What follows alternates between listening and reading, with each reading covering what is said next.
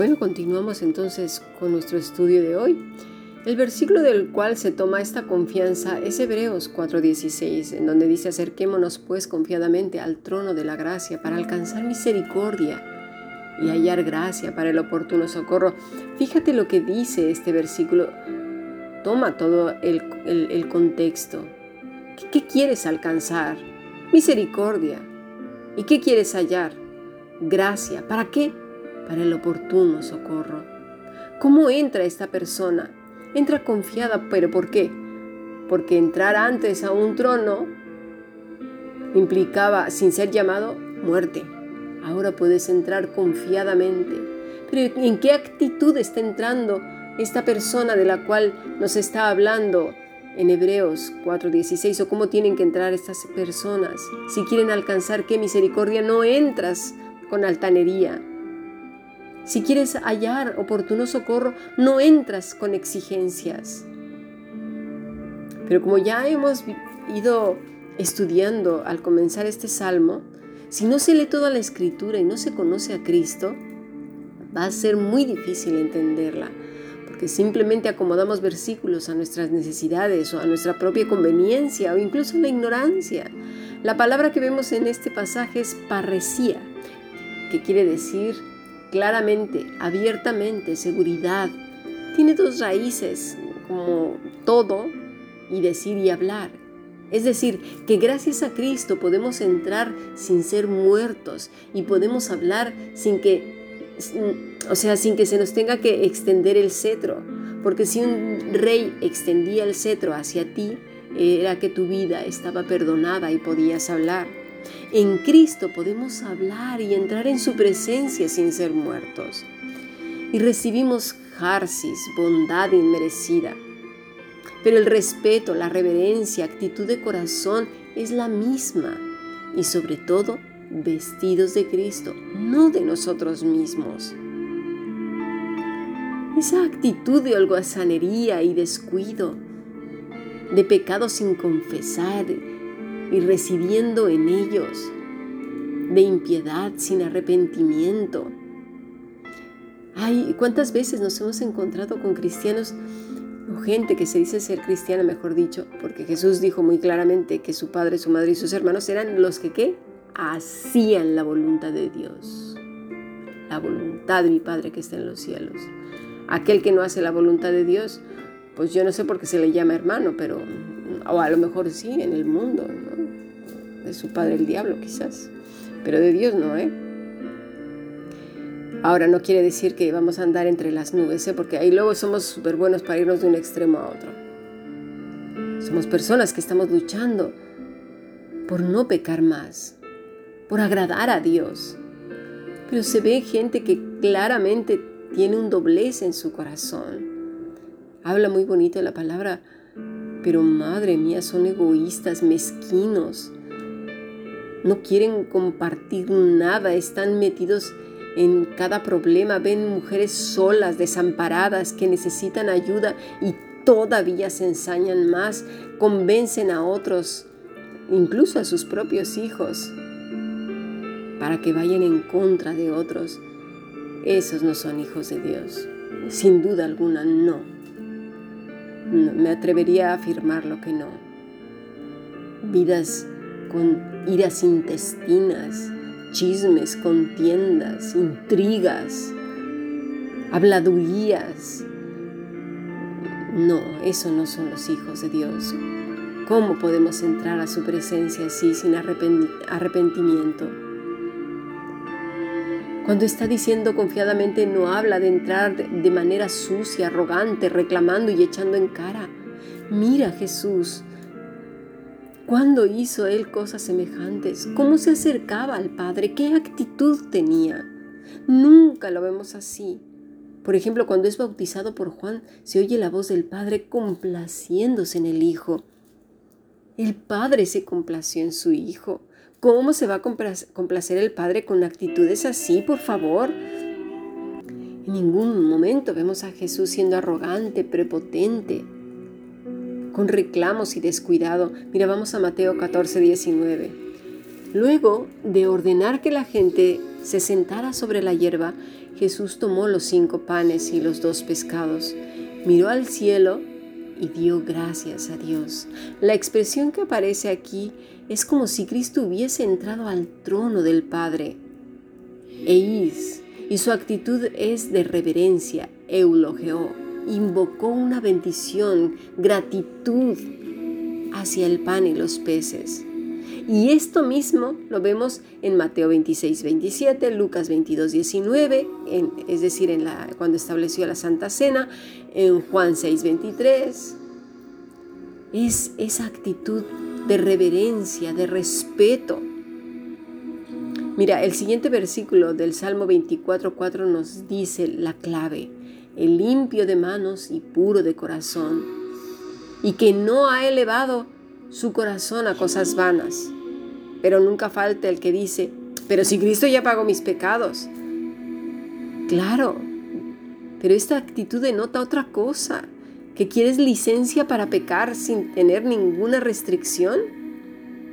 Denota que, que no hay gratitud por la obra salvadora y que se tiene en menos. Eso es grave. ¿Por qué? porque pasó de ser esclavo de Satanás a ser esclavo de Dios. Y el mandato del Señor es ser santo. Y una persona que es santa a su vez es reverente contra Dios. Tenemos que renovar nuestro entendimiento, someter nuestro cuerpo al Espíritu Santo, glorificar al Señor en todo, ser sus discípulos hasta el día de Jesucristo.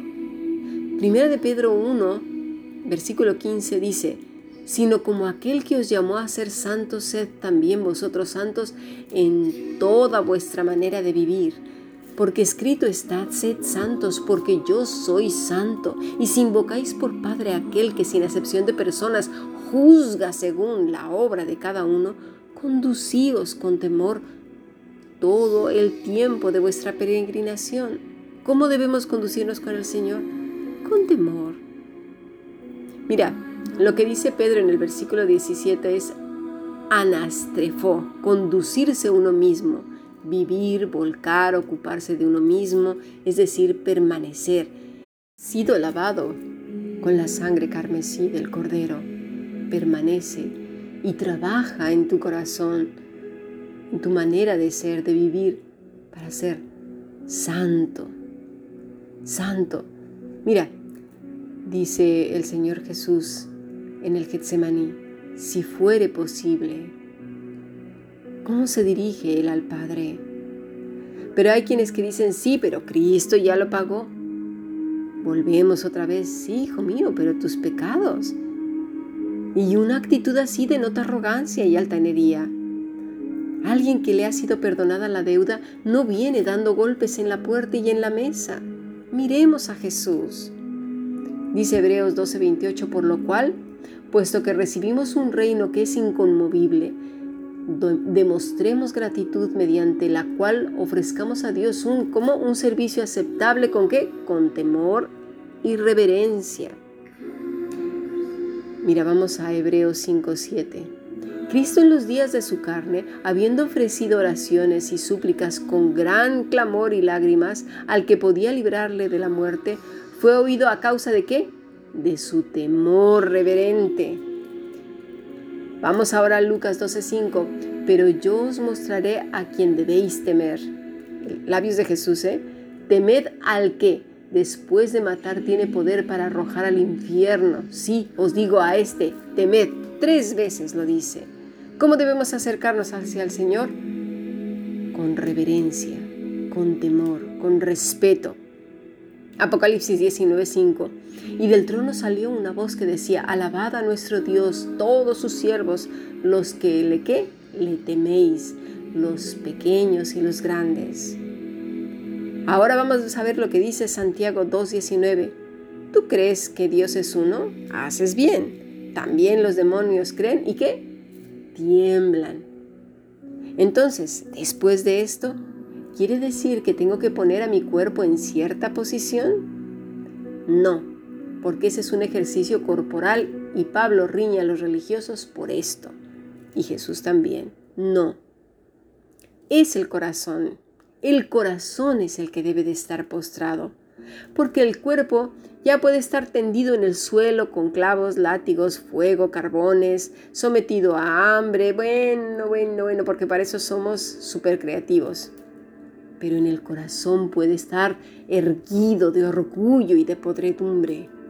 Es el corazón el que le cuesta al hombre tenerlo humillado delante de Dios. Además, cuando un corazón está postrado, ora en todo momento, alaba y adora al Señor porque donde quiera que la persona anda, sabe que el Señor está ahí, viéndole, atendiendo a sus clamores. Porque esta persona cuida lo que hace, lo que piensa, lo que va a hacer, lo que dice, lo que siente.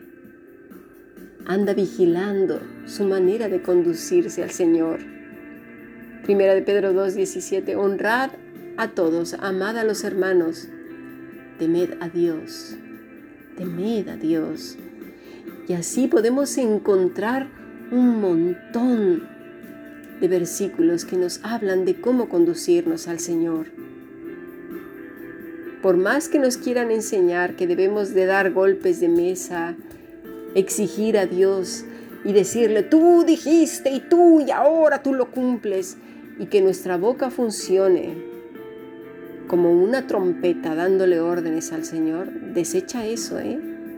Lee bien la escritura, observa cómo se dirigen en el Antiguo y en el Nuevo Testamento todos estos santos hombres y cómo se dirigió Jesucristo a nuestro Dios Todopoderoso. Donde leemos todas esas irreverencias, orgullo y arrogancia. Ni siquiera Satanás se atreve a hacer eso ni los ángeles. ¿Cómo podemos ah, asumir una enseñanza como esta? ¿Cómo podemos apropiarnos de esto? Solamente nosotros, de verdad. Por eso nos llama el Señor ovejas, porque somos estúpidos. Seamos listos, pidamos a Dios sabiduría e inteligencia espiritual para conducirnos como es digno de hijos de Dios. Sigamos aprendiendo. Bendiciones.